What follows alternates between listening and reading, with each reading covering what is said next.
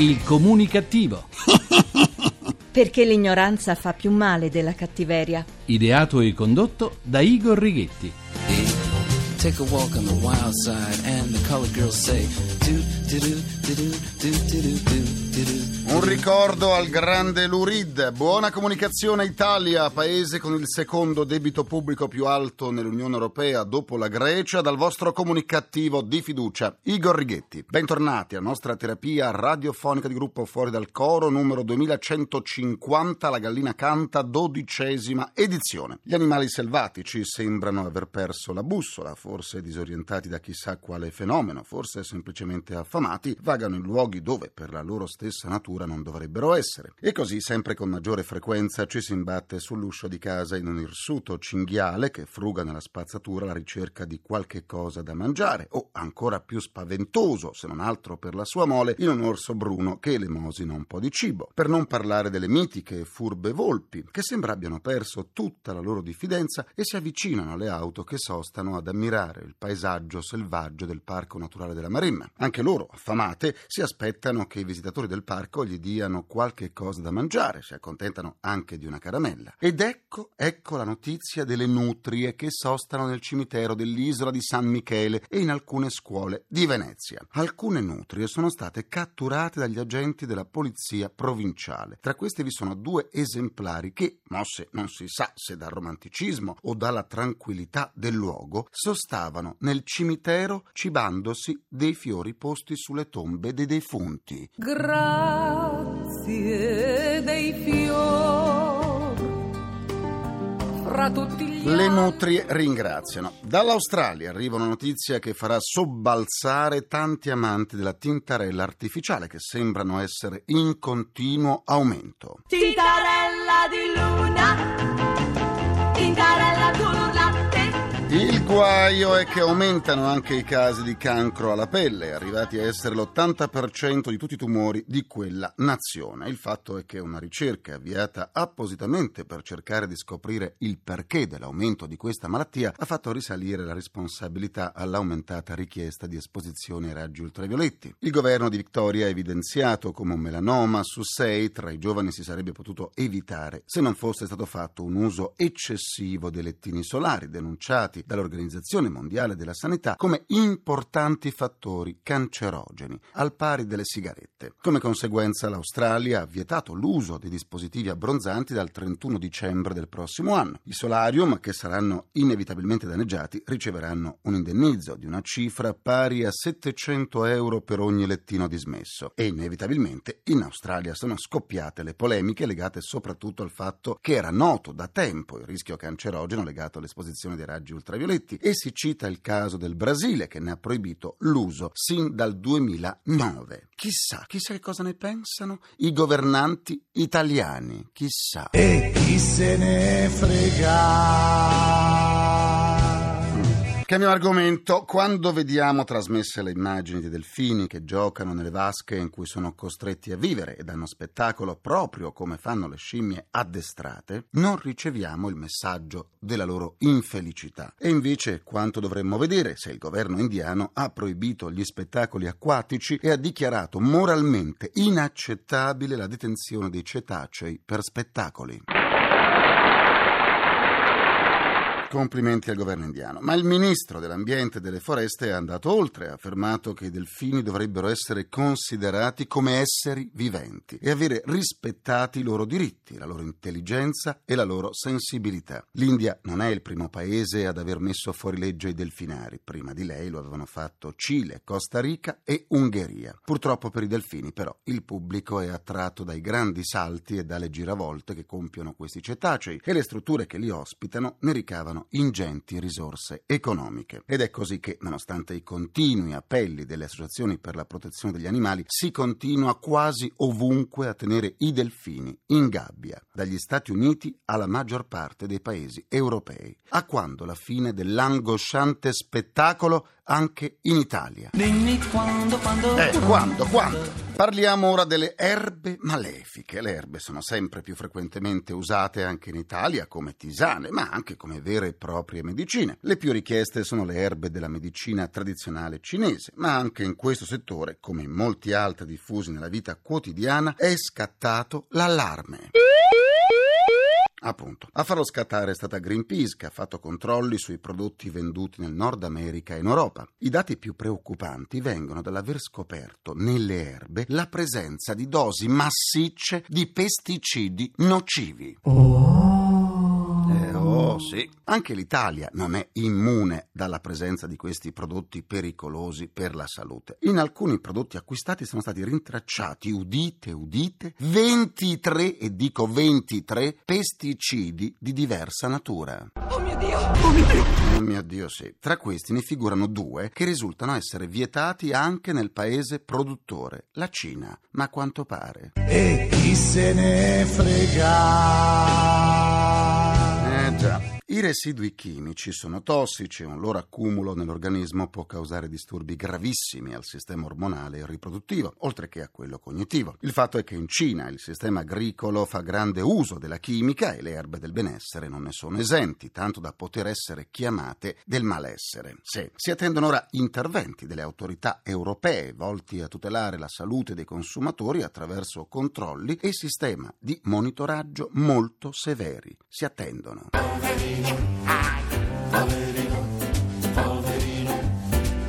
Eh, poveri noi. Il mio avatar Igor chiede ora la linea per il suo grrrr, grrrr, eccoci davanti, grrrr. GRC, giornale radio comunicativo.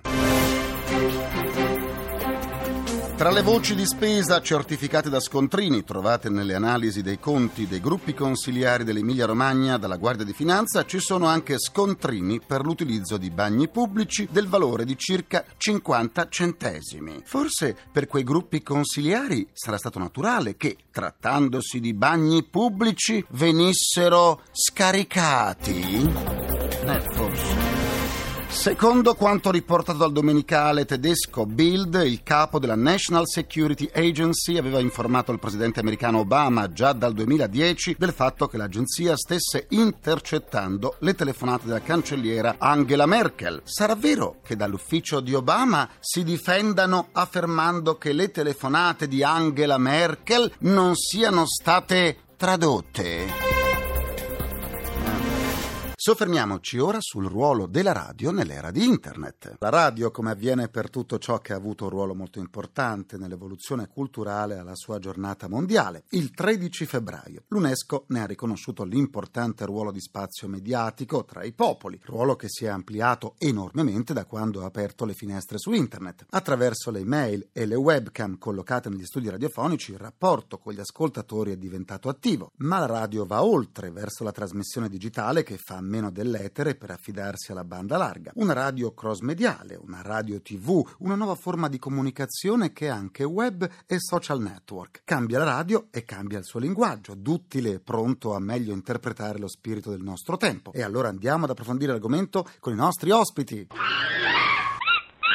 Do la buona comunicazione al giornalista del quotidiano La Repubblica e curatore della rubrica dedicata alla radio sul venerdì di Repubblica, Carlo Ciavoni. Salve a tutti, buona comunicazione. Qual è il ruolo della radio oggi nell'era di Internet?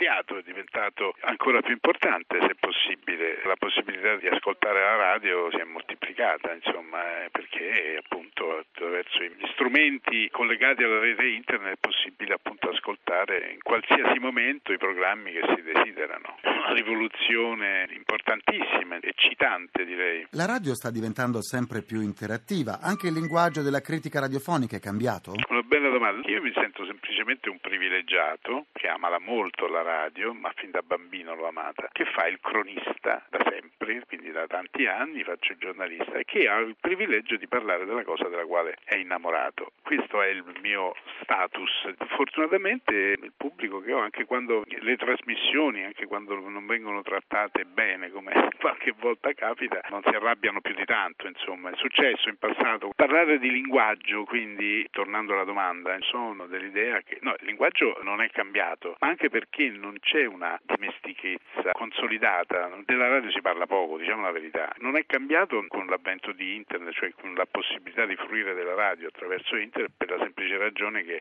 può esserci stata un'evoluzione, ma semplicemente, anzi già è tanto quando qualcuno se ne accorge che succedono cose nell'ambito della radiofonia, quindi siamo a questo. Ecco. Io personalmente non ho cambiato approccio, anzi saluto con gioia il fatto di poter ascoltare la programmazione radiofonica nella sua interezza quando voglio, dove voglio e all'orario che più mi è comodo e non più stare lì attento con l'orario e dire oddio c'è questa cosa che devo ascoltare e correre ad Certo. accendere. Quindi è un po' questo, l'unica differenza è questa qui. Le nuove forme di trasmissione con le radio sul web vedono aumentare il numero delle emittenti radiofoniche. Ma quale attendibilità hanno i loro messaggi? Che hanno i messaggi veicolati dalla rete, non è che siano diverse, la radio è semplicemente un passeggero in più nell'ambito della grande diffusione mediatica contemporanea, quindi l'attendibilità è legata alla coscienza e alla onestà intellettuale di chi propone queste strutture di informazione, di intrattenimento. Io lavoro tra l'altro sul giornale online, quindi sono molto a contatto con la rete e, e mi rendo conto quanto sia pericoloso e complicato districarsi all'interno delle informazioni che circolano nella rete. Le radio sono la stessa cosa più o meno credo perché eh, insomma io le ascolto molto, ascolto anche quelle straniere proprio per avere un'idea di come funzionano eccetera. Le radio sul web sono anche una palestra importante per tanti aspiranti conduttori. Assolutamente, e ce ne sono tantissimi, soprattutto nelle radio non di flusso, ma nelle radio tematiche, che sono molte quelle che circolano sulla rete. Per esempio ci sono alcune radio che si occupano di cinema che ospitano fior di professionisti, proprio persone che sono oltre che appassionate del cinema o della musica, intendiamoci, non solo del cinema. Dico del cinema perché me ne sono occupato di recente, ma sono persone assolutamente preparate. Il costo produttivo di una radio via web è assolutamente più basso rispetto a, a quello di una radio tradizionale. Non a caso spesso sono nate dalla chiusura di emittenti radiofoniche Eh, certo, locali. Certo, è stato un proliferare legato proprio a questo, sicuramente. certo. Dobbiamo ancora superare lo scoglio banda larga Quella è una scommessa ancora diciamo, dobbiamo vincere. Ecco. e la radio digitale poi. E la radio digitale, esatto. Beh, certo, anche quello è un altro capitolo, un'altra pagina importante che questa vecchietta si accingerà a scrivere. Grazie a Carlo Ciavoni, giornalista del quotidiano La Repubblica e curatore della rubrica dedicata alla radio sul venerdì di Repubblica e buona comunicazione. Grazie a voi, è sempre un piacere. Buona comunicazione. Do la buona comunicazione al giornalista del quotidiano Il Giornale della Liguria e curatore della rubrica Il Radio Amatore Massimiliano Lussana. Buona comunicazione Igor. Massimiliano, la radio italiana è diventata moderna anche nei contenuti e nella professionalità di chi la fa? Nì, cioè in parte si è modernizzata e ha avuto un'evoluzione rispetto a quando si improvvisava tutto davanti e chiunque si sentiva legittimato in diretta radiofonica a dire tutto quello che gli passava per l'anticamera del cervello, il che non è un segno di grande professionalità. A volte può essere un eh, ingrediente divertente per una trasmissione, soprattutto se si diverte chi conduce, può essere divertito anche chi ascolta, ma a volte invece è segno solo di scarso impegno e scarsa professionalità. Si può dire che anche in Italia sta nascendo una cultura della radio come avvenuto negli Stati Uniti e in molti paesi europei? sta nascendo la cultura della radio soprattutto grazie alla scarsa cultura della televisione. Cioè la radio, e finalmente se ne stanno accorgendo per esempio anche i media che l'hanno sempre abbastanza snobbata con un po' di puzzetta sotto il naso, invece la radio si sta creando un proprio mercato e soprattutto ci si sta rendendo conto come ad esempio parlando di politica è molto molto più libera, seria e puntuale della televisione. Quali conclusioni si possono tirare sulla programmazione radiofonica italiana? Sono conclusioni un po' contraddittorie, cioè da un lato c'è un buon livello di programmazione e una radio rispetto a un tempo più scritta, più studiata, dall'altro, tranne poche eccezioni, e comunicativo lo dico non per piaggeria ma perché così, è fra queste, più o meno si rientra sempre nei quattro cliché classici che sono l'informazione, il cazzeggio mattutino che va un po' su tutte le radio private quasi a reti unificate anche se i programmi sono diversi, il radiodramma riproposto in varie salse ma il concetto è sempre quello, quindi roba degli anni 40 e l'approfondimento musicale, le playlist, Questa è più o meno la programmazione. Se ci fosse un po' più di innovazione, forse sarebbe meglio. Grazie a Massimiliano Lussana, giornalista del quotidiano Il Giornale della Liguria e curatore della rubrica Il Radio Amatore e buona comunicazione. Buona comunicazione e buona radio. Amo la radio perché arriva dalla gente. Entra nelle case, ci parla direttamente. Amiamo la radio, concludo anche questa seduta con il mio pensiero comunicativo. Matteo Renzi, durante la convention organizzata da lui alla Leopolda di Firenze, ha affermato che il vero problema non sia dato dalla mancanza delle bandiere del PD alla Leopolda, ma dal fatto che non ci siano le croci sulla scheda del PD. Ci voleva Renzi per capire che ormai per molti, molti italiani la sola croce che hanno messo sia sull'andare a votare? Eh già. Vi ricordo che il comunicativo è anche in tv tutti i mercoledì in diretta alle 10.10 su Rai 2 all'interno di TG2 Insieme. Il comunicativo Strani ma Veri, il primo spazio televisivo dedicato ai creativi italiani, può essere visto anche sul sito tg2.rai.it e su YouTube. Ringrazio i miei implacabili complici Vittorio Lapi, Walter Ghetti e Carlo Pagliaio. Un ringraziamento a Francesco Arcuri. Alla console. Alla console, tra gli immancabili Folletti! Folletti! Equilibristi alla ricerca della stabilità perduta c'è Daniele Di Noia. Vi aspetto domani, sempre alle 14.44, minuti primi, secondi a nessuno, mi raccomando. Buona comunicazione e buon proseguimento dal vostro portatore strano di comunicattiveria. Igor Righetti, grazie, Lina GR1, a domani. Il comunicativo. Perché l'ignoranza fa più male della cattiveria. Ideato e condotto da Igor Righetti.